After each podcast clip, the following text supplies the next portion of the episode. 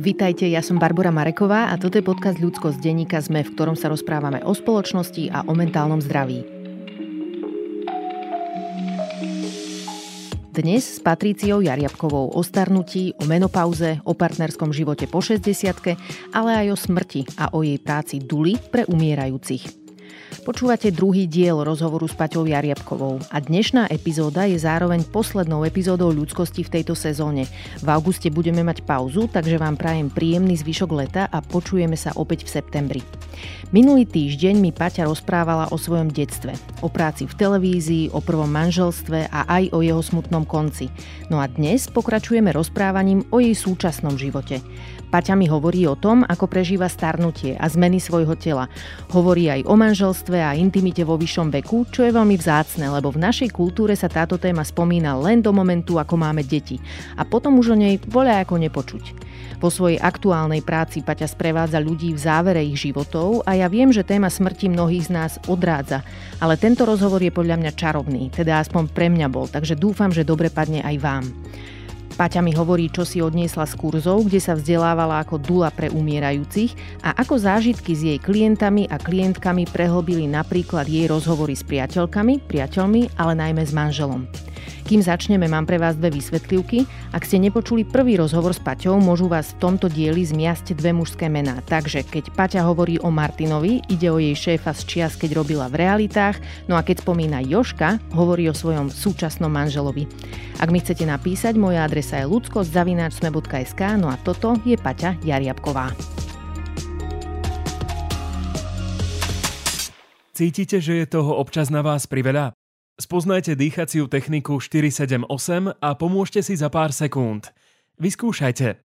4-sekundový nádych, potom zadržte dých na 7 sekúnd a potom pomalý 8-sekundový výdych. Viac rád sme vám pripravili na webe dýchajte.o2.sk, pretože nám záleží. O2. Paťa, je pre vás OK, ak sa vás spýtam, koľko máte rokov? Úplne v pohode, ja to všade hovorím, lebo si myslím, že sa nemáme za čo hanbiť. Mám 65 rokov, ani vrásky si nechcem dať vyťahať, vyrovnať, lebo ja som s nimi rada. Viem, že niektoré ženy to majú inak a absolútne tomu rozumiem, že chcú byť krásne, upravené a ja by som tiež chcela, ale zasa mne to je pohodlnejšie takto a hovorím si, že mne to nevadí. Dokonca ja som teraz aj pribrala, veľmi ma to teda trápi, lebo niekedy si hovorím, že prestávam mať rada svoje telo. A môj muž hovorí, že ty nemáš rada svoje telo, to tvoje telo. Čiže jemu sa páči. Áno, čiže vždycky áno. Čiže aspoň jemu. Môžete to od neho odkúkať postupne, že ako sa sama ťažké. Sebe páči. Čiže hej, čiže myslím si, že je to normálne, že po 60-ke si myslím, že prichádzajú naozaj aj také bolesti. Čiže ja som minulý rok dlho mala bolesti bedrového kĺbu, dlho som mala bolesti v pete, ostroha sa mi tam začala hlásiť. Čiže už aj viem, aké to je, keď starí ľudia sa sťažujú na veľké bolesti, lebo keď dlho trpíte, tak potom nemáte chuť na nič, potom stratíte chuť na všetko, čiže hej. Povedzte mi, čo je na veku po 60-ke pozitívne. Že na mnohé veci naozaj už máte možno, že trošku usadenejší názor. Ja som stále ako veľké decko, ja si stále tak ako hovorím, že už by som mala tak trošičku zmúdrieť, už by som sa mala tak ako nad sebou viac zamýšľať. Moja mama, moji rodičia mi, aj ty stará koza, vždycky mi hovorili, že ty veľká koza, stará koza, a proste stále toto, a vždycky keď to povedali, tak som si predstavila to kozla, ktoré tak ako hopsasa, čiže... Už nehopsasáte, ale viac si začínate vyberať možno, že veci, ktoré máte radi. A ja sa teraz až učím, možno, že až okolo tej 65-ky mne prišlo, že už nie som na seba taká prísna, ako som bola na tom začiatku. Som mala stres. To starnutie pre mňa bolo veľmi také stresujúce. Možno preto, že som aj moderátorka, pretože som bola dlho pred obrazovkou, pretože keď som sa na seba pozerala v zrkadle, tak som chcela byť pekná. Potom som zrazu zistila, že toto už vyzerá... Takže som to prestala. Dlho mi trvalo, kým som to úplne... Veď ako... musíš sa mať rada a učím sa znova sa mať rada a mám toho muža, ktorý mi to vždy ukáže. Takže v tomto je veľká pomoc. Ženy to majú ťažšie ako muži. A ja si myslím, najmä teda ten vzťah k nášmu telu, hej, že u nás sa neakceptuje starnutie tak ako u mužov. Čiže presne ako ste spomínali, tie ženy, ktoré vyhľadávajú rôzne procedúry, ja tomu úplne rozumiem, pretože ten tlak je obrovský. A najmä tie ženy, ktoré napríklad boli, že veľmi krásne, veľkú časť života, ono je ťažké o to prísť v nejakom momente. Presne. Takže nie je na tom nič také iracionálne z môjho pohľadu. Je niečo, čo vás na tomto veku že prekvapilo? Poviem to teraz tak naplno. Že si užívam, že nemám menštruáciu. Ja som fakt rada, že to hovoríte. Ja som sama prekvapená, že to hovorím. Fakt? Poviem vám áno, lebo je to také ako tabu téma. Vždycky to bola a vždycky som bola z toho taká. Ale teraz si to tak uvedomujem, že keď to odišlo všetko, ženy okolo nás to stále riešia, tak toto je super, toto je fajn, takže toto. No a aj som sa vás chcela spýtať, hovorím si, že skúsim, možno ma odmietne, akceptujem to odmietnutie, ale chcela som sa vás pýtať na menopauzu, že aké to bolo pre vás? Hneď cítim horúčavu. Mňa to veľmi vyhodilo z takého môjho pohodlia, lebo ja som veľmi potivý človek, Patrím, moja teta bola tiež veľmi sa potila a práve v menopauze sa to tak zhoršilo, že ona dokonca začala nosiť čelenku. Ja teraz tiež mám čelenku, pretože mňa sa potím z hlavy. A to pôsobí tak neesteticky. A keď som hrala divadlo, tak nikdy nezabudnem na to, ako som bola spotená. Mala som dlhé vlasy a som urobila takú otočku a som cítila, ako odfrnkli tie kvapky potu a počula som, ako nejaké dieťa povedal, že aká je spotená. A to bolo také hej. Ono možno, pritom tí deti, oni to vôbec nehodnotia. Hej, oni len povedia. Presne, oni povedia, spomenujú. Presne tak. Ale my už tými našimi vecami, čo sme si naložili a naberáme a dožehlujeme. Takže toto je také a naozaj to estetično. A teraz vlastne s týmto prestávam tak pracovať.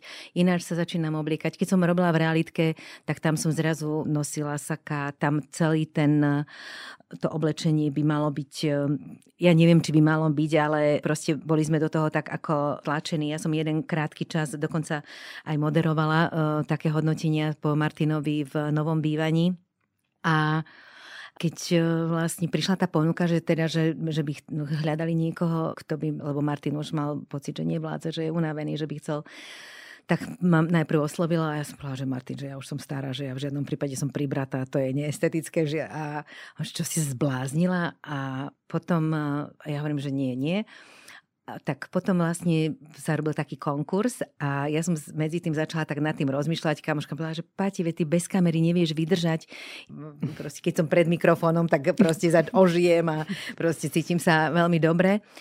Tak som bola takto skús. Tak som teda išla som aj na ten konkurs a veľmi som bola rada, že nakoniec som dostala tú príležitosť. Ale potom zrazu, ja som bláznivá. Ja potrebujem sa pred kamerou aj skryť, potrebujem s tými divákmi komunikovať, robiť opičky, alebo proste byť taká, aká som v skutočnosti. A pri tom hodnotení ten koncept bol taký skôr seriózny. A ja som sa tam necítila radostne. Čiže pre mňa ten návrat zrazu nebol tou ale každé slovo som si musela premyslieť, čo poviem. Vždycky som sa na to veľmi pripravovala. Takže keď som potom zrazu začala mať pocit, že ja musím odísť z realitného prostredia úplne, pretože taký veľmi silný, hlboký vnútorný hlas som cítila, že musím ísť pomáhať ľuďom, ktorí umierajú. Myslela som si najprv, že to súvisí s tým, že moja mama zomrela 2 roky predtým a že to súvisí so smútením a že vlastne s takým tým rozlúčovaním sa a s tým odchádzaním. Ale neprechádzalo to, nedal sa ten hlas alebo ten vnútorný pocit nejak zahnať alebo zatlačiť alebo vyspať sa na to a to prejde. Neprechádzalo, či to nebude len taký rozmar. Tak som sa s tým začala naozaj zaoberať a tým pádom som si povedala, že nemôžem robiť v realitách. Ja som tam už není rada. Ja som tam už není šťastná. Bolo tam veľmi veľa skvelých ľudí, ja som ich mala veľmi rada. Bola som tam najstaršia a keď som nastúpila, tak som mala seniorku, ktorá ma učila. Tam boli výborné vzťahy, veľa sme sa vzdelávali. Ona bola seniorka. Ja som bola juniorka, ona mala 30 rokov a ja som mala vtedy neviem koľko proste a bola som zrazu juniorka, čiže veľmi to bolo fajn, veľmi sme sa veľa učili navzájom, ale zrazu som si povedala, že dosť.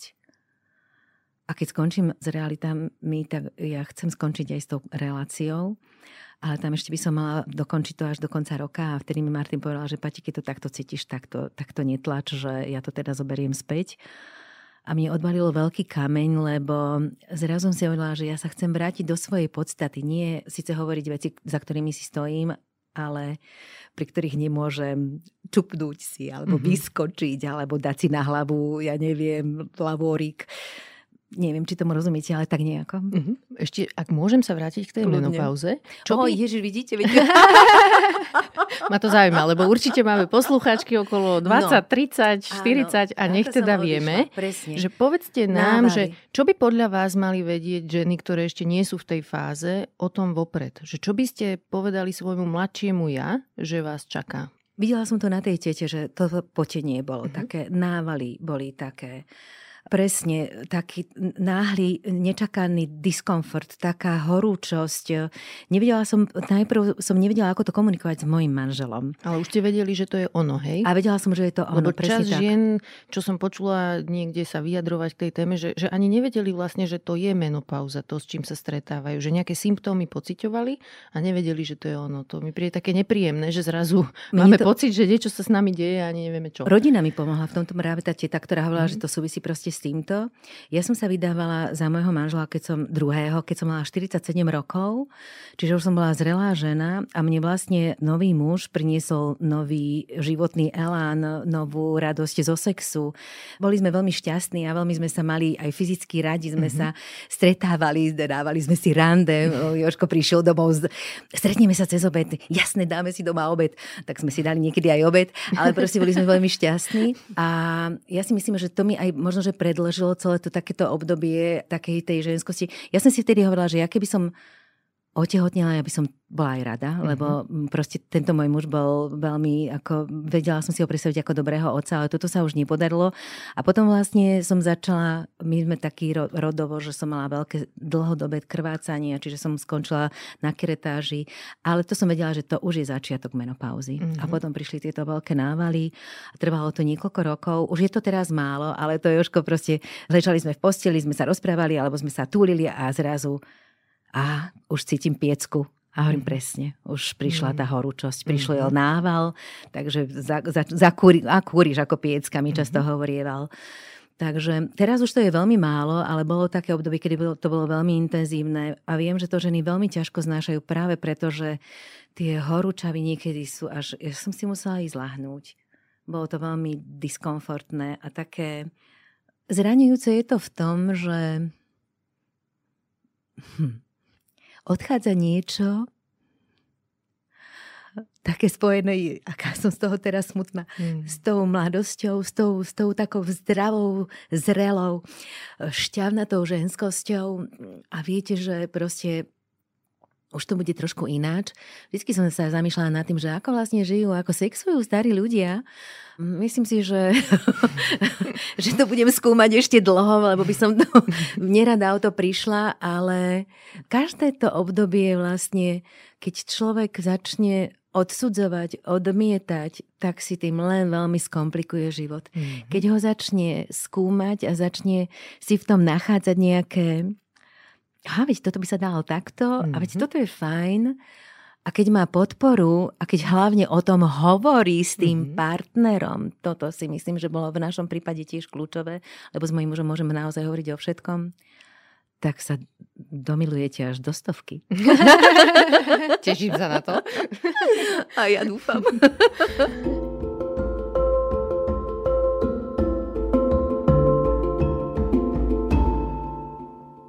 Paťa, v našom prvom rozhovore sme sa dotkli toho, že dnes sprevádzate ľudí, ktorí sú v záverečnej fáze svojho života. Povedzte nám o tom trocha viac. Chodíte do nejakého zariadenia, kde sú seniori, alebo k ním domov? Ja som vlastne pri tej mame začala viac pociťovať. Vždycky som sa bála smrti, bála som sa tmy. Ako dieťa som mala hrôzy, čiže bola to pre mňa taká strašidelná téma. Moja maminka mala ťažkú pľucnú fibrózu, čiže ona chcela zomrieť v nemocnici. nechcela zomrieť doma. Ja som si stále hovorila, že ja by som ju chcela dosprevádzať. Mm-hmm. Som tu sama, lebo moja sestra je v Nemecku, hoci sme vo veľmi blízkom vzťahu, ale to bolo covidové obdobie, čiže proste som tu nakoniec na to celé ostala sama. A bolo to pre mňa veľmi ťažké, ale jej lekár mi hovoril, že dožičte jej to, aby mohla ísť do nemocnice, keď chce, pretože ona sa zadusí. Tá choroba proste končí takto. A hovorím, že no ale tak dobre, tak ako sa zadusí v nemocnici, tak sa zadusí aj doma, tak ako jej tam pomôžete, by ste jej mohli pomôcť. A hovorí, to nie je celkom tak. Proste to je taká hrôza pre toho človeka, že ja chápem, že ona potrebuje mať istotu, že okamžite tam pribehne zdravotný personál, okamžite tam pribehne lekár. Tak som s týmto začala pracovať, že možno, že v tej chvíli pri tom nebudem a úplne som prestala riešiť nejaké strachy zo smrti alebo niečoho takého. Našťastie som mala aspoň tú možnosť, že keď mama nám mala prvé veľké dusenie, tak zavolala, sadli sme si, ja som teda pribehla domov k nej a hovorí, že už sa jej uľavilo. To bolo doma ešte, hej? A to bola ešte doma. A hovorí, že ale že ja už... To bolo hrozné, ja som sa hrozne bála, ja už chcem ísť do nemocnice. A hovorím, mami, ale keď pôjdeš do nemocnice, tak sa už možno neuvidíme. To bolo také, všetko bolo zatvorené, no, takže prišla pohotovosť a ona hovorí, ja viem. A išla do nemocnice, bola v nemocnici, tam potom sa s ňou nedalo ani komunikovať, bola na veľkých násilných liekoch. Mm-hmm. A ja som sa teda zúfalo hľadala, kam teda z tej nemocnice ju môžeme dať, do akého zariadenia, kde bude mať ten zdravotný servis a komfort, ktorý ona potrebuje, lebo mnohé zariadenia pre seniorov nemajú veľké kyslíkové bomby, alebo takéto proste, nemajú tam lekárov, nemajú zdravotný personál, majú iba opatrovateľky. A našla som Rafael, zariadenie, kde sme aj nakrúcali, poznám to a mala som taký dobrý pocit z toho prostredia. Mali miesto, tak ju zobrali maminku a mama nám zrazu 14. februára na Valentína zavolala a mala svieži hlas. Rozprávali sme sa dlho, blahoželala nám ešte, Jožka si vypýtala, s Jožkom sa rozprávala. Bolo to úplne, ja hovorím si, konečne začíname ísť do lepšieho. A vôbec som si neuvedomila, že to je taký ten signál, niekedy proste pred smrťou človek tak zrazu sa tak ako preberie. A na druhý deň ráno mi volali, že no už sme museli maminke dať morfín. Takže, Paťka, ak chcete, tak si to zvážte, že už to nebude dlho trvať. A hovorím, že no, ale ja by som za mamou chcela ísť. Ja sa môžem iba opýtať pána primára, že či vás pustí, lebo my sme tu v covide. Zavolala mi, že pán primár s tým súhlasí, ale musíte ísť potom okamžite do karantény. Mm-hmm. Tak som išla za mamou, obliekla som sa do toho kozmonautického celého. Dali mi rúško, dali mi ešte ten štít taký, dali mi rukavice, čižmy. Potila som sa, plakala som, sopel mi tiekol, nič som nevidela. Hovorila som si, Bože, že takto nedôstojne, ale držala som mamu za ruku, zobrala som si mobil, zavolala som Eve, Eva s ňou rozprávala. Mama mi, sestra, hej, v tom Hamburgu, stískala mi ruku, tak som vedela, že si to uvedomuje. A potom som odišla, som sa teda rozlúčila. Mama vlastne bola v polospánku celú dobu, ale som ju ešte videla. A potom som išla do karantény. No kam ja pôjdem do karantény? Jožko, ja musím ísť do karantény. Že budeš sa musieť na 10 dní, 9 až 10 dní, Paťka, radšej, bezpečne. Ja ste boli v absolútnom epicentre. Jožko, postaráš sa o Myšku? Jasne, postaram sa o Myšku. A ja pôjdem kam? Kam môžem ísť? No kde jedine? Do maminho bytu. Tak som šla do maminho bytu. A tam som bola v jej posteli, som spávala, zamotala som sa do jej paplóna a tlačila som sa na jej vankúš, aby som ju ešte mala takto pri sebe. A tak som sa s ňou lúčila a to bolo veľmi silné. A možno, že toto mi tak, ale som si hovorila, že to je taký silný koncentrát. Nosili mi jedlo cez balkón kamaráti. A že som si povedala, že to je taká sila, že to mám vyriešené. Veľa som o tom rozprávala, stále som potrebovala niekomu hovoriť. A moja mama vtedy robila, lebo som potrebovala počuť, že moja mama, potrebovala som to slovo stále hovoriť. Ach, no takže potom vlastne celý ten rituál prešiel, pripravila som si to odprevádzanie a myslela som si, že to je v poriadku. A keď sa mi potom prihlásila táto potreba, že ale nie hoci koho starého, ale tých ľudí, ktorí sú v podstate ležiaci, ktorí sú už ako keby mimo tohto sveta, nekomunikujú, sú dezorientovaní. Toto bola skupina ľudí, alebo toto bol ten obraz, ktorý ma stále lákal. Že to sú tí ľudia, ktorí ako keby boli absolútne nezaujímaví pre nás. Toto sú ľudia, ktorých už nikto nechce, už len nech zomru, už nech kedy to už bude. Toto stále mi tak naskakovalo, pritom neviem z čoho, lebo ja som to vlastne nezažila. Takže som si povedala, že to prejde, potom už to neprešlo, tak som povedala Martinovi, odchádzam z realitky a potom mi povedal kamarát, počúvaj, som mu povedala toto, že zavolaj mojej dcere, ona robí riaditeľku, zavolala som ju, ona povedala, Paťka, spravte si 2 kurzy. Riaditeľku čo robí? Riaditeľku zariadenia pre seniorov. Uh-huh. Spravte si kurz validácie a kurz bazálnej stimulácie. To, keď budete mať, to je kľúč, pretože som jej hovorila, že ja toto chcem. Uh-huh. Validácia je vlastne medzinárodný certifikovaný kurz.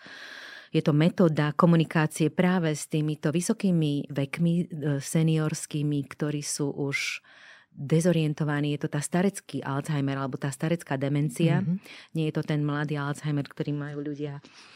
Môže sa to rozvinúť aj v mladosti alebo okolo 50-ky. Je to tento starý človek, ktorý postupne zabúda, presne nevie si spomenúť, ako sa povie pohár.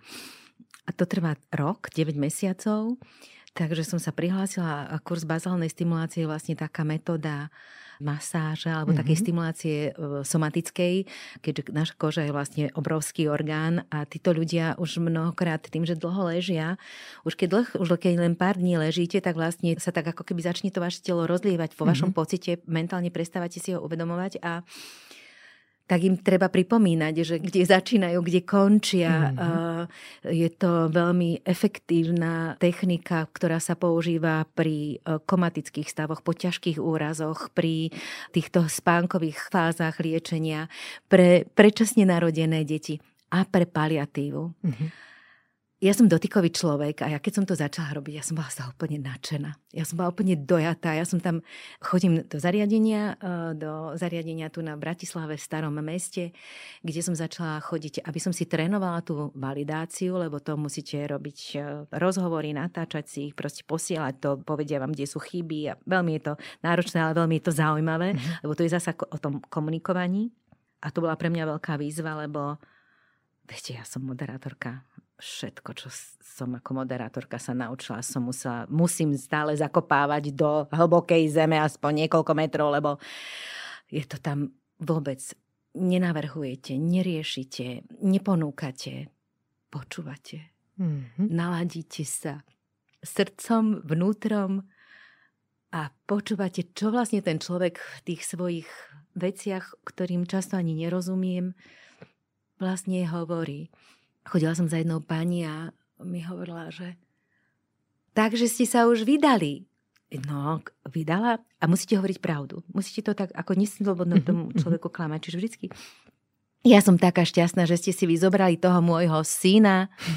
No, koľko sa vášho syna. No a už ste sa vrátili z tej svadobnej cesty a to dieť. A ja stále som v tej hlave, lebo stále mám tam to rácio, ja som v tomto, neviem, hovorila naša... Nedá sa to vypnúť. Veľmi ťažko. Naša lektorka hovorila, že najdlhšia cesta je tých 40 cm z hlavy do srdca. Presne. Veľmi. Tak ja som... Tak, čo ja teraz mám robiť? A potom presne. A tak, že... Ale tak to... Nie, toto sa nemôže... Čo sa mám... Tak som potom išla s takými vecami, ktoré som... A toto nie. Toto už nie je validácia. Toto už je taký ako len rozhovor. A teraz ju znova ideš do terapie. A teraz už je to psychoanalýza. Choď do keľu. Hneď som zavolala. Hovorím, Mária, čo mám robiť? Hovorím, ja nemôžem s tebou. Hovorím, Mária, toto je veľmi súrne. Ona hovorí, počúvaj, čo ona hovorí, aká je tam potreba. Potreba lásky, potreba rodiny, je osamelá. Toto som sa učila. Stále sa to učím. Stále sa učím porozumieť tomu, čo tí starí ľudia potrebujú. Oni už sa netvária. Oni už nemajú šliaké tie masky, čo my stále nosíme, neriešia vôbec vrásky alebo niečo takého. Ja chodím do zariadenia, kde sú ľudia väčšinou nad 90 rokov. väčšina z nich sú akademici, veľmi vysoko vzdelaní ľudia a keď tam začne tiež táto dezorientácia, časová, priestorová demencia, proste všetky tieto veci, je to také smutné, ale na druhej strane cez také všelijaké iné odkazy vám hovoria toľko o sebe, veľmi to rada počúvam. No a pri tých masážach aj pri týchto rozhovoroch si to vlastne neskutočne užívam. A ľudia mi hovorili, Jožko, keď som mu to povedala, že Páti, ty budeš plakať do vankuša. Vôbec, teda poplačem si, lebo je to veľmi dojemné, ale veľmi som tam šťastná. Náplňa ma to, mám pocit, že som na tom mieste, kde mám byť. Na začiatku som dlho riešila, že Ježiš, to je taký rozmar, že keď ma to po 3 mesiacoch prejde a kamarátka psychologička tiež hovorí, že tak ťa to prejde, Pati, tak to budeš robiť len 3 mesiace. Proste budeš to robiť toľko, koľko potrebuješ a potom pôjdeš zase ďalej. Janka Račková mimochodom tiež tu bola kedysi dávno. Veľmi som ju rada. Mám rada váš podcast, naozaj. Už sa volá, pani vyskočil medzi časom. Áno, a ja jej stále hovorím. Ale bola výborná, hej. Áno. Čiže teraz sa prestávam toho báť, ako to bude. Som tu a teraz a som vzala, že prečo ja tam, čo je tam moja úloha. A tiež si hovorím, Pane Bože, Ty vieš, kam si ma poslal, mám sa tu niečo naučiť. Učím sa tam pokore, veľmi sa tam učím pokore, lebo musím byť ticho, musím byť trpezlivá, musím prijať, že mi to nejde.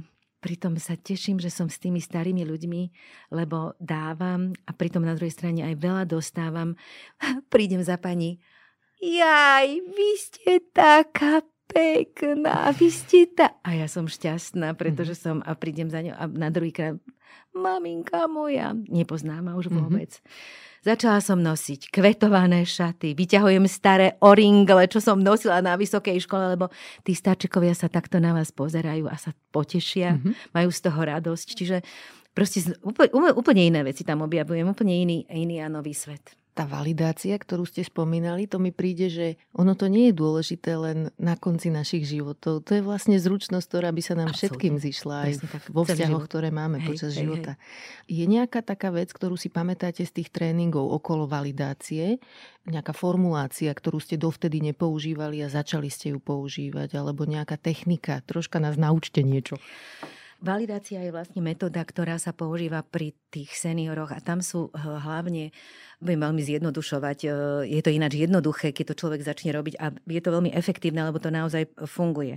Človek, ktorý starne, keď začnete starnúť počas celého života, prežívame rôzne veci, ale aj rôzne traumy, krízy, strašné veci, ktoré si zvyčajne mnohí nejdú za terapeutom, neupracujú si, odkladajú si, zvládnem to, nemám čas a tak. To je jedna vec, ktorú si ukladáte do batoha. A druhá je, že počas celého toho vývinového obdobia, od začiatku až do konca, máme sa naučiť isté zručnosti alebo schopnosti, ktoré nám dávajú silu a zručnosť pokračovať ďalej. Napríklad, bábätko, keď sa narodí, tak do toho 1. roka by sa malo naučiť dôverovať. Dôverovať vďaka tomu, že vie, že keď zaplače, tak príde maminka, popestuje ho a je v bezpečí. Keď sa to nenaučí, tak sa naučí nedôverovať a počas celého života žije s touto nedôverou a na staré kolená potom, keď sa pociká alebo má mokrú posteľ, tak povie, že to niekto iný urobil. Proste vyvinuje sa z toho a je v nedôvere. A viete, čo mám chuť povedať, keď to hovoríte, že dieťa sa má naučiť dôverovať, že podľa mňa ono sa rodí tak, že dôveruje. A my by sme to nemali pokaziť. Vidíte. Že tá vzťahová väzba, čo tam je, to je niečo, čo to dieťa hľadá, potrebuje, narodí sa. Je to prvá vec, čo chce dôverovať a spoľahnúť sa na ľudí naokolo. Čiže to nepokazme, hovorím si. Tak. A keď to pokazíme práve tým, že mu to, čo ono očakáva, alebo to, čo potrebuje, nedostane, tak mu tým veľmi vlastne ublížime, lebo vlastne s tou nedôverou potom ide ďalej a je to mnoho ťažšie. On sa tu môže naučiť neskôr napríklad v ďalších obdobiach, lebo tie šance sa vám vracajú napríklad v nejakom partnerstve alebo aj v skoršom období, ale proste už máte takúto nálož, s ktorou vlastne idete do ďalšieho obdobia. Idete, chodíte, skúšate si. Pozor, a ste nadšení. toto je taká zaujímavá podloha, toto je také, toto je také, joj, toto je také, boli to aj, pozor, to nemôžeš. A teraz, keď vám dajú, skúsi to a máte podporu, tak idete vlastne, znova sa určite niečo ďalšie, ale keď nie, tak si prestávate dôverovať, viete len, že to je správne, čo vám rodičia povedia. A takto je to vlastne až do toho dôchodku. A všetky tieto veci v tom starnutí, keď vlastne už človek nechodí do práce, už nemá nad čím premýšľať, začnú vyliezať. Mm-hmm. A vy si poviete, že no, že ja už by som teda sa chcel pripraviť na to odchodové, tak si to musím upratať. Alebo keď nechcete, tak ono to vylezie aj tak a začnete s tým pracovať. A začínate, lenže v tej demencii alebo v tej dezorientácii sa tie veci tak ako keby prelínajú a človek niekedy už ani nemá celkom prehľad, vyťahuje staré veci, zmiešavajú sa s vecami z iných častí z vášho života, čiže je to niekedy veľmi ťažko rozlíšiteľné a ani to nie je dôležité. Celá validácia má také 3 základné piliere. Prvé je, že tam je postoj. Musíte absolútne rešpektovať toho človeka, absolútne mu dôverovať. A keď povie, že toto je loptička a nie taká čudná škatulka. Proste viete, že on to takto vidí. Mm-hmm. On to takto vidí. O dôstojnosti je to, o akceptácii, o obrovskej akceptácii, lebo každý z tých ľudí je proste 90 rokov, 60 rokov, 70. Nie si je svoje a má v sebe obrovské poklady, ktoré vám môže ponúknuť.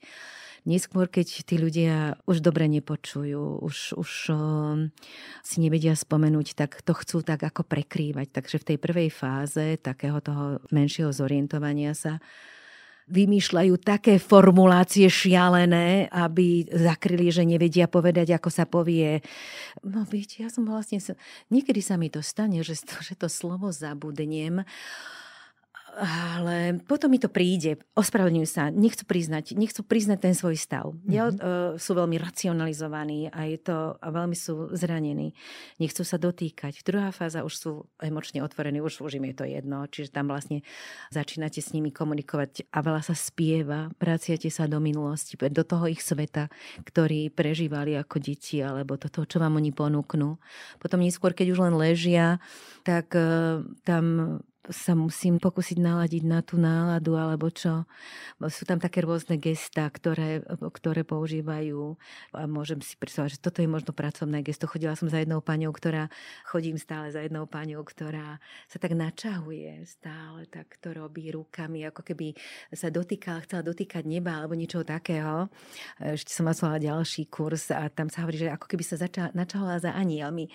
A naša riaditeľka hovorila, že ona bola zubárka, takže ona vlastne ako keby vlastne stále sa začahovala. A jasne, veď ona pracuje. Čiže teraz, keď za ňou prídem, tak hovorím, pracujeme. Uh-huh. A ona na mňa pozerá a ja viem, že ona vie, že som to pochopila. Uh-huh. A má z toho radosť. Uh-huh. A toto je to. No a pri tej jednotke, dvojke ešte sú také otázky, že začíname, ako sa máte, a čo mi povie dobre alebo zlé, je to lepšie alebo horšie, ponúkame mu také porovnanie, polarizáciu. Hovorí, že nože horšie, pretože mám strach. Z čoho máte strach? Nikdy sa nepýtame na otázku prečo, vždycky sú to skôr kto ako. Ideme do toho, čo je na tom najlepšie, čo je na tom najhoršie a snažíme sa ho takto doviesť k tomu, aby možno, že pri tých racionálnych fázach ešte si uvedomilo, že prežili ste už niekedy v minulosti niečo takéto?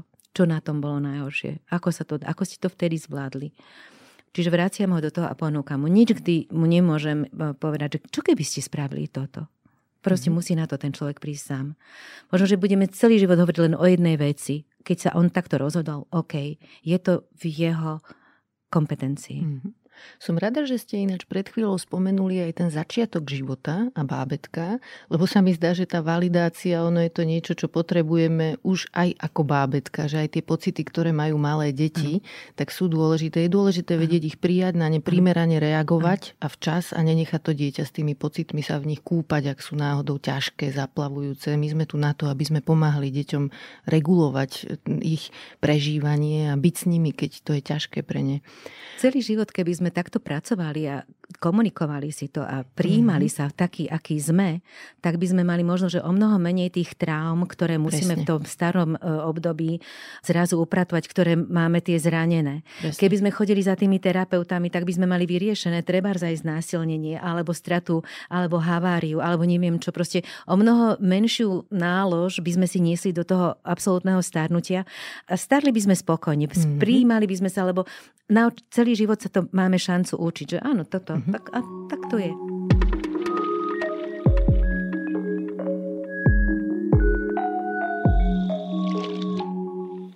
A teraz ešte chcem využiť tento moment, že podľa vás je cenné, aj keď človek má napríklad po 60-ke, že by ešte stihol terapiu? Viete, že každom veku, presne tak, podľa mňa určite. Čiže vy si myslíte, že aj keď sú ľudia napríklad, že vo vašom veku v živote neboli na terapii, môže to byť pre nich prínosné. Ešte to, si to spracovať, tie veci, ktorými si prešli. Hej? Jednoznačne, určite hej. Určite hej. Možno, že by si upratali. Ľahšie by sa aj myšlo aj do toho starnutia, pretože aj možno, že vďaka tej terapii by aj to starnutie začali spracovávať. Vidíte, že by som išla ja ešte? Tak ale vy už ste boli dosť dlho, nie? Áno. Nie, že by to nebolo fajn aj teraz, ale že myslím, že by to čo to upratané máte z toho, čo... A ľahšie sa potom umiera, pretože naozaj tá posledná, to odchádzanie, každý sa smrti bojí. Smrť je tabu. Smrť sme zamietli pod koberec, smrť nechceme o tom ani počúvať, ale každého to čaká. Čiže myslím si, že keby sme to znova vrátili do života, tak by sme možno, že aj mnohé veci ináč urobili, lebo by sme vedeli, že proste nič není len teraz a potom sa to nejako zmení a s joystickom sa vrátim a spravím to znova. To tak nefunguje. Proste v tom živote ten koniec je. Čiže asi by sme možno, že aj trošku viac rozmýšľali o tom, čo vlastne robíme. A z vašich klientov a klientiek sú niektorí aj takí, ktorí si uvedomujú, čo sa deje? Alebo sú to typicky ľudia, ktorí už stratili schopnosť alebo nejaký taký kontakt s realitou, ktorú vidíme my? Že sú ľudia, s ktorými sa aj rozprávate o tom, že asi zomrú čoskoro a ak áno, že ako tie konverzácie vyzerajú, na čom im záleží? My tam máme tak asi na polovicu aj ľudí, ktorí sú zorientovaných a niekedy vo februári prišla za mnou kolegynka a hovorí, že jedna pani klientka, 97-ročná, môžeme ju volať... Aby mi to bolo jednoduchšie. Pani Anička, trebárs, to je jedno. Pani Anička povedala, že chce zomrieť. Tak som za ňou išla a lebo niekedy tak môj otec 14 rokov hovoril, že chce zomrieť a vedeli sme, že to je inak. Ale ona bola absolútne zorientovaný človek. Do posledného okamihu vedela, kde je. Ale ona mala 97 rokov, mala všetko odžité. A proste naozaj u nej to tak dozrelo, tak sme začali, že možno, že uvidíme, že ako sa cíti, že ona už tu nechce byť, že ona už všetko má. Skutočne to bolo takto. Mala to veľmi múdro. Chodila som za ňou tak vždycky na hodinu, na dve si posedieť. Bolo to v zariadení, čiže tam mala podporný personál, opatrovateľky, zdravotný personál tam bol. A ona vlastne bola zdravá, čiže ani nebala nejaké lieky. Neskôr začala mať bolesti. Bol to prvý človek, ktorý mi dal túto šancu, aby som s ňou bola, aby som si to popri nej vlastne celé tak ako odpozorovala a odžila. Takže veľmi za to ďakujem. Je tam napríklad jedna, odskočím na chvíľočku k inej téme, je tam jedna 102-ročná pani, ktorá, minule som hovorila tej našej terapeutke, hovorím, ona má 102 rokov a ešte stále tu je, veď to už ona len leží a ešte stále proste, veď to je také utrpenie, ona, akože čo ešte ona môže urobiť? A ona mi hovorí, Pati, veď ona ťa teraz učí, ako príjmať bazálnu stimuláciu. Vaša učiteľka. A bolo, presne. A zrazu som si hovorila, aha, vidíš, jak sa to dá všetko. Presne, čiže s takou pokorou sa na tých ľudí pozerám, lebo presne tak, stále vás niečo, oni vás posúvajú. A takto ma teda aj táto milá pani učila prechádzať tými vecami. Ja som mnohé mala naštudované, čiže zrazu som bolelo ju telo, tak sme vedeli, že to telo tak oťažieva naozaj. Tak sme sa masírovali, veľa sme sa rozprávali. Spievala som jej, modlila som sa s ňou, spievala som jej žalmy, hovorila som si, Pane Bože, prepáč, ja toto podľa nôd neviem zaspievať. Ale bola tam vedľa jej spolubývajúca, ona mi ukazovala a hovorím si, to je hamba, to je strašná hamba. A pani Anička, keď ju tak tá nazvem, to bolo také krásne. Ja som mala to vôbec nepodstatné, či to je falošné, lebo ona potrebovala počúvať tie slova, že skala je Boh môj.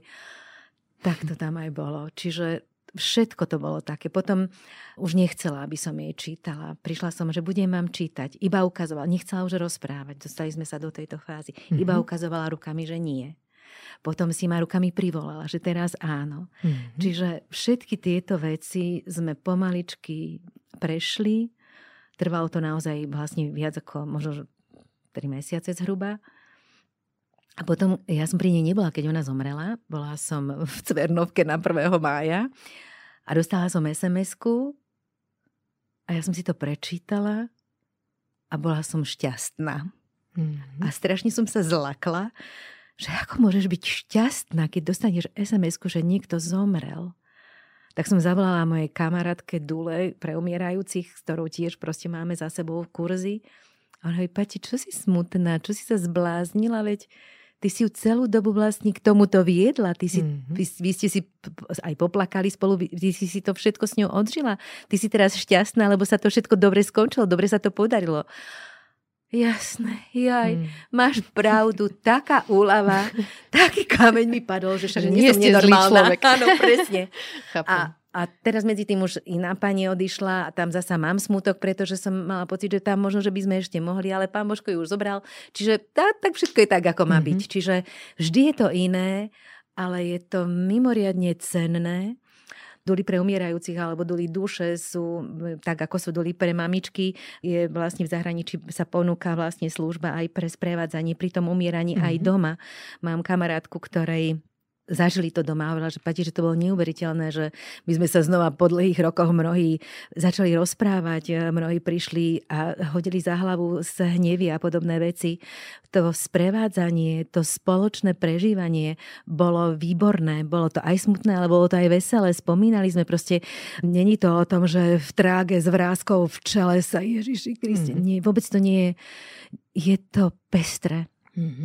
Vy ste teda aj boli pri niekom, kto vo vašej prítomnosti zomrel? Alebo... Nebola som vlastne pri nikom takom, doslova, že zomrel. Ja som toto ešte nezažila. Vlastne asi to príde, keď to má prísť. Ja si to takto hovorím. Ja som mala pocit, že tu bola pani Vlastičko, pri nej som niekoľkokrát bola. Je tam taká tá posledná časť toho sprevádzania je o tom, že vlastne len sedíte pri tom človeku a vytvárate mu bezpečné prostredie, aby on trebárs mohol si ešte viac odísť do tej hĺbky, ale on už vlastne je.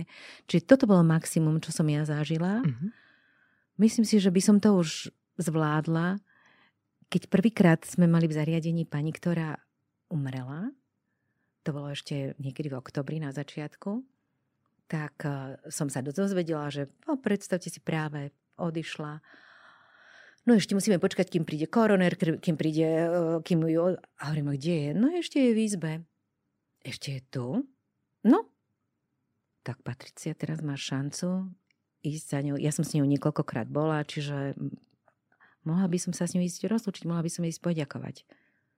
No ale to pôjdeš k mŕtvemu človeku. To, vieš, ako ty sa bojíš tmy. No už sa nebojím tak veľmi tmy. Toto vo mne boli dve Pati, sa tam jedna hovorila, že konečne, veď robíš, učíš sa toto všetko, tak prišla presne tá chvíľa, tak to skús. Nie, to v žiadnom prípade. Potom večer prídem do postele a nebudem môcť zavrieť oči, lebo sa budem báť. Ale zrazu som si povedala, že jasné, idem.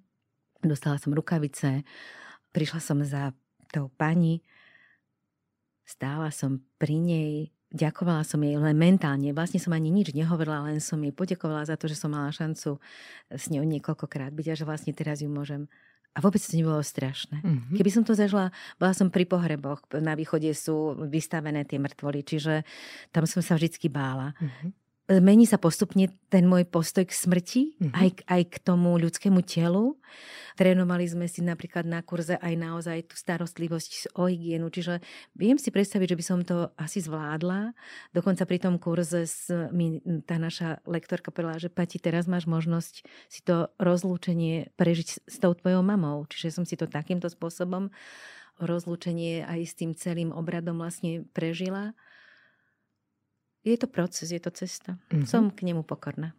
Ste spomínali pred chvíľkou to, že vám vlastne táto práca, je to vôbec práca? Je to niečo, čo je aj honorované? Alebo máte za to... Je to za odmenu. Ja som sa najprv hlásila ako dobrovoľníčka, potom som išla robiť ako na dohodu. A potom mi... Lebo Viete, naozaj tie pomocné, tie podporné profesie, to vás tak tiahni, potom ešte toto by som mohla, ešte za tým ľuďmi, ešte aj za tým človekom by som mohla ísť. Čiže mi dali polovičný úväzok, že Pati, že ako pôjde na polovičný úväzok, to sa ti bude viac, aj sa ti to bude viac finančne hodiť, dostaneš zaplatenej, do sociálnej, do zdravia, neviem čo všetko.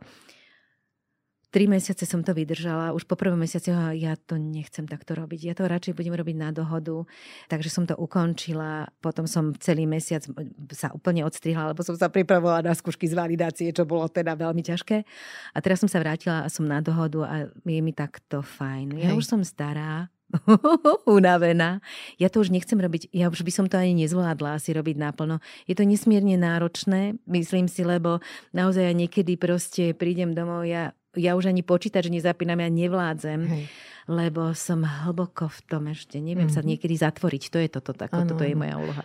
To rada počujem, že aj máte za to nejakú odmenu, lebo toľko ľudí robí toľko práce bez toho, aby za ne boli zaplatení, že rada to počujem, že teda tuto je to v poriadku. A tiež som nechcela, som si hovorila, že to už by som nemala a tiež mi povedali, že nehambíš sa, ty si vypýtaj odmenu. Áno. Tak som povedala, dobre, tak to spravím. A hneď v pondelok mi potom daj. Takže tiež ma dokopali, ale myslím si, že áno, je to pravda. Keď som sa vás skôr spýtala, že čo je pozitívne na vyššom veku, myslím si, že aj toto, že ženy si vedia vypýtať za svoju prácu peniaze. Mnohé, nie všetky, ale učíme sa to vo vyššom veku, hovorím si. Učíme sa to. Dôchodky nás k tomu tiež nútia. Áno, hej. Ktoré sú nespravodlivo nízke, zase raz, aby sme si tiež povedali na rovinu. Čiže keď ste spomínali skôr, že tá práca vám dáva takéto obohatenie, povedzte mi, že čo pre seba robíte, aby ste ju zvládali robiť, lebo nepochybne je aj náročná, aj emocionálne, asi aj fyzicky, predsa len presúvate sa proste, aj tých ľudí, ako hovoríte, nejako stimulujete fyzicky, čiže čo pre seba robíte, aby ste boli v pohode? Nič. Fakt, musím zahambene povedať, že práve naopak, keď som začala toto robiť, tak som skončila, chodila som na tai chi, cvičila som jogu, chodila som veľa do prírody. Mne veľmi zmenil môj aktívny život ten minulý rok, tie bolesti. Tam som naozaj skončila so všetkým, aj s tými pri tých bedrových kloboch a pri tej pete, to bolo. Ja som sa ráno zobudila, vedela som, že sa postavím na nohy a že budem mať strašné bolesti. Čiže to možno, že všetko jedno s druhým súviselo, ale meditujem, to musím vlastne povedať, že začala som viac meditovať. Po dlhom čase, ja som kedysi pri joge, veľa som cvičila jogu na vysokej škole, meditovala som, robila som rejky, som si robila rôzne také, môj muž, ježiši, za hlavu sa chytal. Ale mňa tieto cesty veľmi, veľmi zaujímali a pri tom trénovaní v tom prostredí, niečo medzi životom a smrťou je. Je to niečo úžasné. Je tam nejaká taká sila, ktorá proste zrazu to cítite. Není to také, že dobre, zavriem knižku.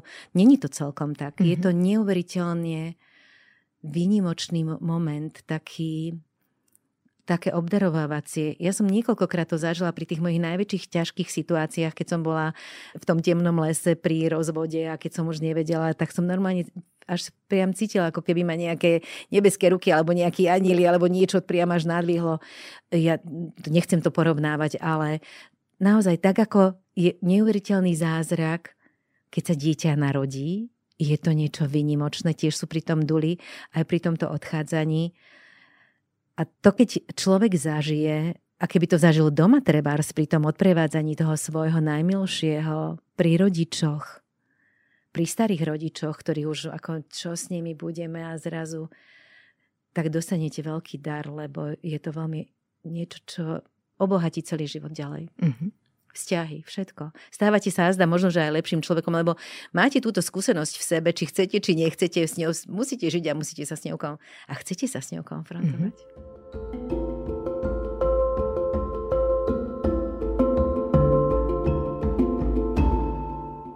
Povedzte mi, že ako uvažujete o svojej smrti?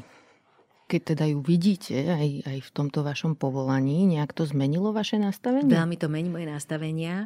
Ja som sa prestala bať smrti. Prestala to bať normálne tej... nebojíte? Bojím, jasné, ale ja som sa prestala bať tej smrti, tej tmy. Keď som si v 80 rokoch, sami zda toho sme si posúvali Moodyho Život po živote, tak tam som si zrazu uvedomila, že za tou tmou niečo je. Nikdy to nie je len čierna a nič. To mi veľmi vlastne pomohlo aj v tom čiernom lese. Aj teraz to tak je, že viem, Veľmi veľa ľudí, s ktorými sa rozprávam o tom odchode, každý sa bojí. Aj tá pani, ktorú som odprevádzala, ktorá hovorila, že ona sa nebojí, ona to má vysporiadané, riešili sme, že či odpustila všetkým, či sa so všetkými rozlúčila. A všetkým som odpustila. A sebe ste odpustili. A tam ostala ticho a musela rozmýšľať o tom. Tak sme si povedali, že no aj toto je jedna vec, ktorú ešte máme ešte na to čas. Čiže potom bolo chceme, nechceme, ona vedela. A potom prišla chvíľa, keď už sa to blížilo a ja som si uvedomila, že začína mať z toho strach.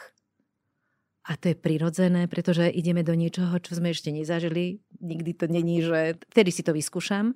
A je to úplne normálne a asi tam je dôležité, že je s vami niekto, kto sa s vami môže o tom rozprávať. A keď sú tam ešte okolo vás vaši blízki a môžete im aj vaše strachy alebo veci zdieľať, je to asi veľmi dôležité. Čiže s pokorou idem do toho. Teraz som v takej fáze, že moji rodičia sa chceli dať spopolniť a na rozptýlovej lúke sú obidvaja.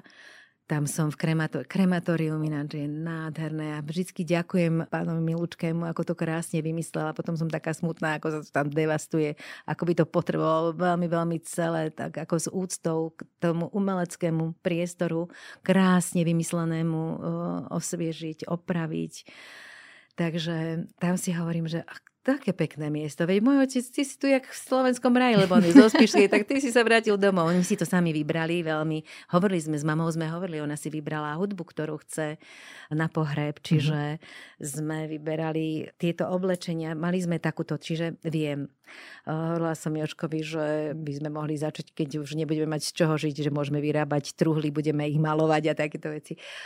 Ja som teraz vo fáze, že čítam takú knižku, som od Ondrika dostala k narodeninám o hľadaní dobrej smrti, rôznych zvykoch so smrťami, s pochovávaním v rámci sveta, v rámci celého nášho kontinentu, čiže v Indonézii vyberajú vždycky po nejakom čase svojich mŕtvych zo zeme a znova s nimi strávia večeru alebo prezleču ich, oškrapkajú im tú kožu, už to proste pre nás absolútne ticho a pre nich proste úplne normálna vec. A teraz je tam taká, zase sme inde, že čo je ekologickejšie, či to spopolňovanie, alebo to pochovávanie, to vrátenie človeka späť do zeme.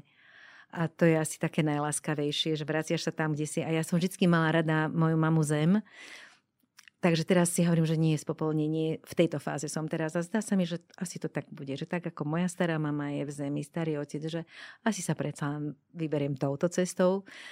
Keby mi niekto pred pár rokmi povedal, že víš, a potom bude vlastne nad týmto rozmýšľať, ty si sa zbláznila, to nikdy nebudem nad takýmito vecami rozmýšľať. Sú veľmi dôležité a som veľmi vďačná, že o tom rozmýšľam, pretože život ma to učí. Čiže teraz som v tomto a môj muž, ten môj milovaný manžel, ktorý má takú božskú trpezlivosť so mnou, toto počúva a tak možno, že potichu to aj jeho posúva kdesi ďalej. Čo to prinieslo zlé, to som si minule uvedomila, že sa začínam viac o neho báť. Začínam sa viac o neho báť. Keď Dano Heribán zomrel, tak som si povedala, že preboha, taký mladý človek, a môj muž je tiež ešte mladý človek, on je od mňa mladší, že nikto nikdy nevie, kedy je ten, tak som si povedala, že to nechcem. A potom si povedala, Pane Bože, je to v tvojich rukách, čiže musím to pokorne, ale mám tohto sa bojím. A čo sa Myšky týka, tak tam to mám také absurdné, lebo my sme tí rodičia tých detí s postihnutím, ktorí si tak tížko želajú, aby vlastne oni tie svoje deti prežili, aby sa oni mohli postarať až do toho konca. Takže s týmto som tak celkom vysporiadaná a hovorím si, aspoň by som to teraz aj profesionálnejšie vedela o mnoho lepšie zvládnuť. Čiže stále ma to učí niečo nové. Keď ste spomínali, že po smrti si predstavujete, že je niečo také, nejaké také teplo alebo taká tma, ale niečo tam teda je.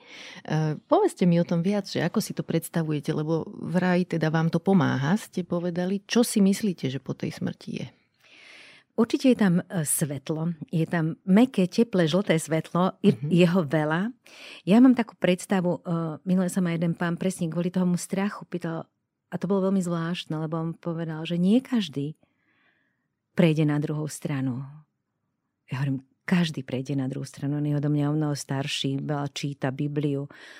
A hovorí, že no ja myslím, že nie každý. Ja hovorím, ja viem, že Boh je láska. Boh má všetkých rád. Čiže on nemôže dovoliť, aby niekoho tu nanechal a ty nie, a ty áno, a ty On nás všetkých prevedie. Čiže ja tomuto verím, že Boh je láska, Boh je dobrý, Boh má zmysel pre humor, čiže nám pomôže, veď musí mať zmysel pre humor, lebo ináč ja neviem, čo by on by musel už do Dunaja skočiť s tým všetkým, na čo sa tu denne pozerá. Čiže viem, že tam bude, neviem, ako bude vyzerať, je mi to... Ale to, čo stále je pre mňa dôležité, sú ruky, dlane. Ponúknuté dlane, veľa rúk, ktoré tam určite budú, možno, že ruky mojej mamy, proste ľudí, ktorých mám rada, ktorí ma tam budú mi ponúkať tie svoje ruky, aby som sa mohla za nimi načiahnuť. Ja som síce ateistka, poviem otvorene, ale veľmi rada sa s ľuďmi rozprávam o tom, že ako veci majú, čomu veria, lebo môžeme to mať aj ináč, ale sú tam také styčné body všelijaké, ktoré nás spájajú a podľa mňa aj troška treba normalizovať také konverzácie ľudí, ktorí majú niečo iné, aby sme všetci si uvedomili, že nemusíme sa prerábať ani o ničom presviečať, ale že môžeme sa počúvať, môžeme byť zvedaví. Ano. A napríklad ja to mám so smrťou tak, že mne sa veľmi páči taký koncept, o ktorom sme sa tu rozprávali v tomto podcaste s filozofom Jánom Markošom a on tomu hovoril, že post-self, alebo také, že niečo, čo sa stane potom, keď umrieme, a vlastne opisoval to tak, že náš život pokračuje v životoch ľudí, ktorí nám boli blízky. A až na takej fyzickej úrovni, hej, že keď niekomu zomrie blízky človek, už tu nie je, ale on si ďalej predstavuje, že čo by asi vtedy povedal v tejto situácii, alebo toto by sa jej páčilo, alebo toto by jej vadilo, hej, že my žijeme v tých našich blízkych a sme prítomní v ich životoch, to sa nedá jednoducho zmazať. Takže toto je pre mňa také príjemné, tá predstava, že jednoducho, aj keby, že tu nie som, tak mám ľudí, ktorí ma majú radi, ktorých ja mám rada a pre ktorých by som tu bola ďalej. Prekrásne. Ja ešte, mne naskočil mi ešte jeden iný obraz kamarátky, ktorá tiež prišla o manžela a oni sa rozprávajú tak, že keď ona potrebuje, ide v aute a hovorí, že no a chce s ním rozprávať, tak sa jej stáva, že tak čo by si mi na toto povedal? A ona potom za sebou cestou stretne proste zo pár billboardov, absurdné, ale na tých billboardoch je vždy napísaná veta, ktorá do tej komunikácie presne sedí. Presne, áno, že ešte počkajte, alebo ja neviem čo. Druhá, že ja neviem proste, ale vždycky hovorí, že dobre, a tak sme si pokecali. Milujem tieto všelijaké návrhy, lebo ponuky, lebo podľa mňa sú veľmi dôležité. Ja si myslím, že veľmi veľa ľudí práve v tom panickom strachu, alebo v tom odchode, nakoniec hovorí sa, že aj tí ateisti sa preklopia a chcú v niečo veriť, že tam bude, lebo nechcú tu, že to už je koniec, čiže neviem, ako to je. A môj muž je tiež ateista, čiže niekedy o tom takto polemizujeme, ale ja si tam tak užívam. Rozprávali ste sa so svojím mužom o svojej smrti? Že čo by ste si prijali potom? Napríklad aj ohľadne toho pochovávania, spopolnenia, alebo možno aj to, že ako by ste chceli odchádzať. A poviem vám aj, prečo sa pýtam. Ono v medicíne je taká veľká téma teraz to, že tým, že nastal nejaký vedecký pokrok a sme schopní predĺžovať životy vďaka dobrej starostlivosti, tak aj sa mení spôsob, akým odchádzame, a že je to často taký medikalizovaný proces. A zároveň ale ešte nevieme celkom v tom zdravotníctve, že ako to robiť tak, aby sme prihliadali na také tie hodnotové potreby ľudí, alebo na to, čo by si prijali, čo je pre nich dôležité, čo vlastne by chceli, hej, že tie preferencie a celé to psychologické sprevádzanie, to je zatiaľ ešte taká vec, ktorú sa len snažíme naučiť a zistiť, že ako to robiť dobre. Preto som aj rada, že tu dnes ste, lebo sa tomu venujete. Ale teda súčasťou toho, že sa musíme v tomto smere nejako začať orientovať, je to, že by sme asi mali začať vedieť aj hovoriť o tom, že čo si prajeme sami pre seba. Pretože sa môže stať presne to, čo ste hovorili skôr, že už strátime nejaké kognitívne schopnosti a potom zrazu sme zostali v situácii, že za nás budú rozhodovať iní ľudia. A keby sme boli schopní tie svoje preferencie pomenovať ešte v čase, keď to dokážeme, tak aj oni by mali nejaké vodítko. Napríklad im povedať, že čo si prajem, dokedy chcem, aby ma niekto držal na nejakých prístrojoch v prípade, že by som bola v kóme, hej, alebo že čo si prajem ako v rôznych hraničných situáciách. Existujú na to dokonca aj také formuláre. Viem, že v Nemecku také niečo majú. Aj v Čechách? Áno, sú legalizované. Hej. Niektorí lekári ich majú radi. Vy si ma poprosili, aby som si priniesla alebo dala tip na knižku. Presne v tejto knižke som rada, že vlastne sme tuto začali sa touto témou. Je to síce v Amerike, ale zaoberá jeden vynikajúci lekár. Volá sa Angelo E. Volandés a je to umenie rozhovoru o konci života. Je to doktor, ktorý celý život presne toto riešil, že kde je tá hranica, kedy už nemusíme pchať do tých ľudí toľko hadičiek, robiť resuscitácie, ktoré sú tak strašne bolestivé, traumatizujúce. Aj pre toho samotného človeka. Ano. A v konečnom dôsledku mu možno, že predložia život o hodiny, možno, že o 2 dní. Proste, že ten efekt je akože zbytočný. A ešte mu aj zoberú tú vlastnú tú agency, ano. Ako sa hovorí, neviem, jak je to po slovensky, proste tú schopnosť rozhodovať o tom, že ako ano. Chcem stráviť tú ano. Poslednú časť ano. Života, lebo keď to máme zafrejmované tak, že toto už je umieranie, ano. Tak zabudneme na to, že to je život toho človeka, ano. Že to sú tie chvíle, ano. Ktoré on môže chcieť nejak stráviť. Presne, a my ich vezmeme, lebo sa snažíme ho udržať pri živote presne, za každú cenu. On tam vlastne zapisuje, dlho sa tým zaoberal a potom presne začal uvažovať o tom, že ako to urobiť a chcel vysvetľovať rodinám, že nech sa rozprávajú s tým svojim príbuzným, ktorý umiera, že ako by to vlastne on chcel. A mnohí väčšinou chceli, dajte mu ešte toto, ešte proste za každú cenu, aby proste len ten človek čo najdlhšie vydržal. Tam je množstvo takých motivov, že dlho sa nevideli, majú výčitky svedomia, že dlho sme s tým detkom neboli, tak teraz nech proste tá medicína, nech nám teda toto. A potom proste hľadal spôsob, ako im vysvetliť, že ten človek vlastne môže trpieť a že niekedy by bolo lepšie, keby ho odpojili, dokonca keby išiel domov a doma už vlastne bude len v pohode. A lieky proti bolesti možno napríklad. Presne tak, mobilné hospice. Vlastne minulý rok bol schválený zákon v rámci zákona o zdravotnej starostlivosti. Vlastne prvýkrát, presne pred rokom to vlastne bolo takto v júni, sa tam pomenúba prvýkrát paliatívna starostlivosť. Čiže je to už trošku inak a verím tomu, že tí lekári v sebe musia bojovať s dvoma vecami. Chcú dať všetko, ano. Veď na to sme aj sľubovali. A kde je tá hranica, kde... A to už som ja zlyhal. Čiže toto im dáva vlastne práve vďaka tomuto majú možnosť začať sa na to možno pozerať a vlastne tá špecializácia paliatívnej medicíny. U nás sa nebolo tak veľa paliatívcov, je ich pribúdajú a presne to sú lekári, ktorí potom môžu povedať, že nemusíme ho už trápiť. Toto sme mi riešili aj s tou pani. Ešte by mala jesť, ešte by mala piť, ale ona už nechce. No ale viete, ona potom bude dehydrovaná, ale ona to takto chce. Hej. Vďaka tomu ona pomaly odíde rýchlejšie, ako takto, keby sme ju ešte... Toto je to presne. A presne s týmto sme bojovali, že... A v tých zariadeniach je to ešte, lebo tam proste... Viete, a príde, môže prísť príbuzenstvo a bude za teraz sťažovať, že aby ste to zanedbali a toto zanedbali. Bola sa to, myslím, že inštitút vopred pomenovaných želaní. Aj sa na to lekári veľmi opatrne pozerajú, lebo tá požiadavka sa môže meniť vlastne menou toho zdravotného stavu. Čiže sa to môže vyvíjať. Môže to byť také hej, ale naozaj v mnohých krajinách to takto je. A v tejto knižke vlastne ten lekár nakoniec prišiel na to, že veľmi zaujímavých príbehov, nie je to o smrti, netreba sa bať, ale je to také zaujímavé a je to presne o tom možno, že pozornejšom vnímaní tých našich blízkych, ktorí sú chorí alebo ktorí majú naozaj zdravotné problémy. A my si myslíme, že však dajme mu ešte nejaké lieky na bolesti alebo čo. A čo to s nimi robí? Alebo strčíme ho do tej nemocnice. Až keď im ukazoval, že čo to s tými ľuďmi robí, keď dostávajú takéto invazívne zásahy, tak až potom mnohé rodiny povedali, že toto nechceme. My mu chceme dožičiť menej bolestivý koniec, láskavý. Až potom mnohí boli ochotní, zoberieme si ho domov a nech si teda dá ešte tú pizzu, keď ju celý život robila, miluje. Aj keď mu to škodí a bude mu... Ale proste... Čiže až keď to tí ľudia na vlastné oči vidia, ano. Až vtedy im to docvakne.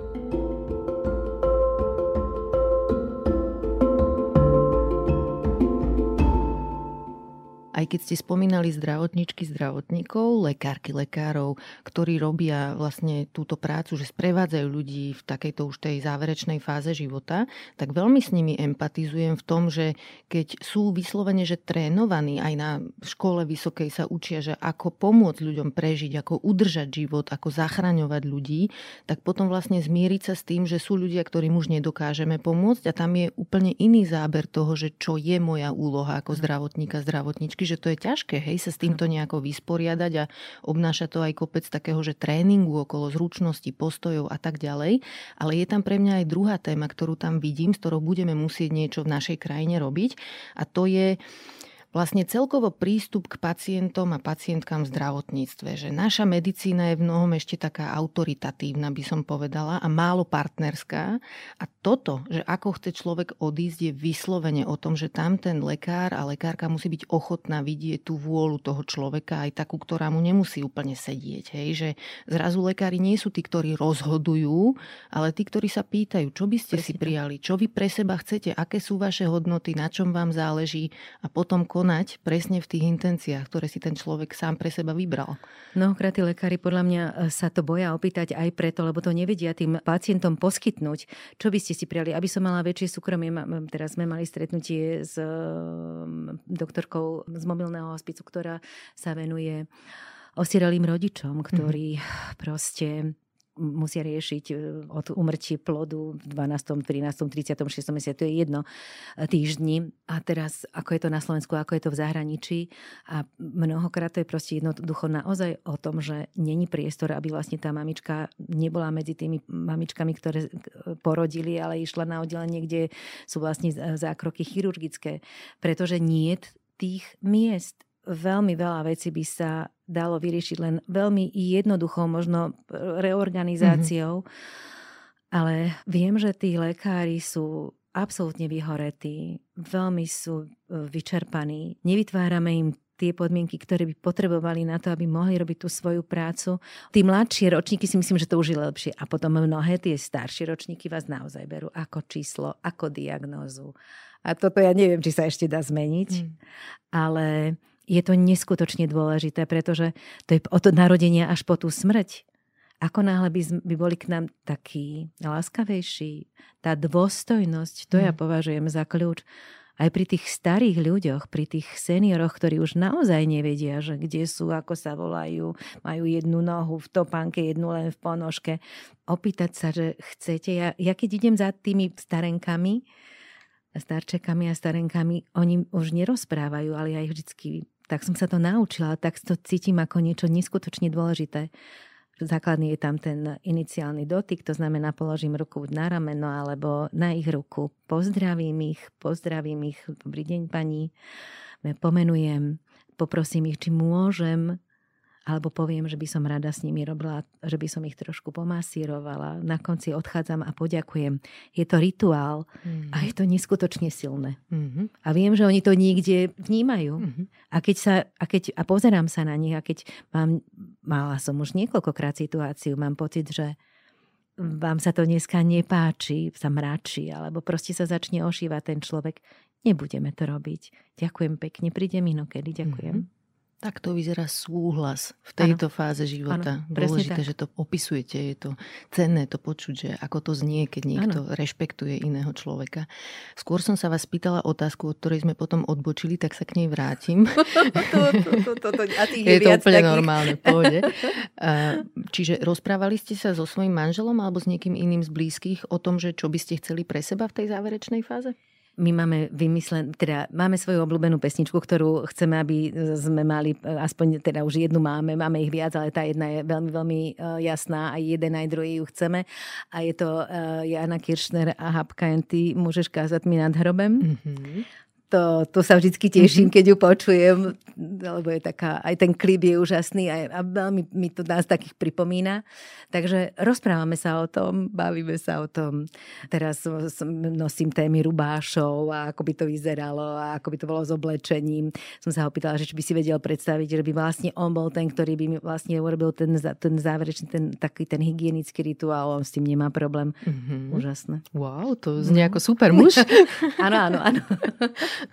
Aj moja taká jedna z posledných otázok je, že ako vlastne tento kontakt so smrťou mení váš každodenný život? Teraz ste povedali jeden príklad, že vlastne ste schopná vôbec sa o tej téme rozprávať aj napríklad s manželom, čo môže byť také veľmi zbližujúce, hovorím si. V čom inom ešte to mení váš život a možno aj, že v čom pozitívne? Ja mám pocit, že mňa to neskutočne obohacuje. Som taká, idem do svojej podstaty, idem do svojho srdca. Idem do toho počúvania ľudí, Učím sa to na týchto starčekoch, ktorí teraz, keď o tom rozmýšľam, tak asi viem prečo, lebo oni sú asi najtrpezlivejší. Oni si tak ležia a hovoria si, no dobre. Čo už iné im ostáva, troška čierny humor. Presne tak. Čiže oni ma v tomto ako trpezlivejšie vypočujú. Čiže určite, vraciam sa do sveta, ktorý som mala rada. To bol ten svet jogy, meditácií, toho takého duchovného napojenia. A hovorím si, asi je to správne, lebo vlastne to je to, čo ma čaká, alebo kam smerujem. Celý život ja potrebujem niečo nové učiť, čiže si niekedy hovorím, že takto sa vlastne aspoň znova niečo nové učíš. 64 rokov som minulý rok mala, keď som sa vlastne do týchto nových kurzov pustila a bola som z toho radosť. Veľmi veľa o tom rozprávam s priateľmi a potom vlastne, keď ma počúvajú, tak sú tiež nadšení, lebo je to radostné, viete, oni čakajú nejaké truchlenie. Hej. A potom sa smejeme, lebo tie zážitky sú geniálne, viete, oni, tí ľudia vás tak ako počastujú vecami, o ktorých už ani nie. A potom spievam s nimi veľa. Minule sme boli s takým pánom, ktorý tiež ako riešili sme a začal plakať. Tiekol mu sopel po brade, po fúzoch, slzy mu tiekli. Podala som mu toaletný papier, aby sa utieral a potom hovorím, prosím vás, môžete aj mne podať. Tak sme si striedavo podávali a spolu sme plakali a bolo to silné a bolo to oslobodzujúce a myslím si, že aj mne, nielen jemu sa možno, že niečo znova uľavilo, alebo si niečo uvedomil, alebo sa niekam posunul, ale aj ja. Mm-hmm. Veľmi pekne vám ďakujem za tento rozhovor. Aj za ten prvý, aj za tento druhý. Bolo to veľmi obohacujúce, príjemné sa s vami rozprávať. Ďakujem. A kým sa rozlúčime, chcem sa vás spýtať na tip na knihu. Vy už ste ho vlastne dali v priebehu toho rozhovoru, ale zopakujte nám tú knihu. Určite ju zopakujem, lebo naozaj si myslím, že je aj veselá, je zaujímavá. Je to český preklad Umění rozhovoru o konci života. Angelo E. Volandés. A ešte keby ste mali chuť, potom si pridajte Máme konec na pamäti od Katrin Menix. To je zasa lekárka paliatívna, ktorá chodí do rodín.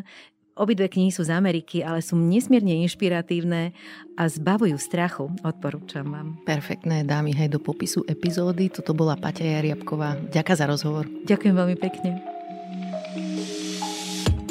Ďakujem, že ste počúvali podcast Ľudskosť o vplyve rodiny a spoločnosti na mentálne zdravie. Teším sa na vás o týždeň. Nová epizóda vychádza každý štvrtok a nájdete ju v podcastových aplikáciách Apple, Google, Spotify alebo aj na stránke sme.sk. Ak sa vám podcast páči, šupnite nám 5 hviezdičiek, pomôžete nám tým dostať ho k viac ľuďom. Na výrobe tejto epizódy som spolupracovala s Adamom Blaškom a moje meno je Barbora Mareková. Ak mi chcete napísať, budem sa tešiť. Moja adresa je ludskost@sme.sk. No a vidíme sa aj v podcastovom klube denníka Sme na Facebooku. Niektoré témy nami vedia zamávať. Aj vtedy si však vieme pomôcť. Účinná dýchacia technika 478 vám pomôže uvoľniť sa a spracovať svoje pocity lepšie. Vyskúšajte.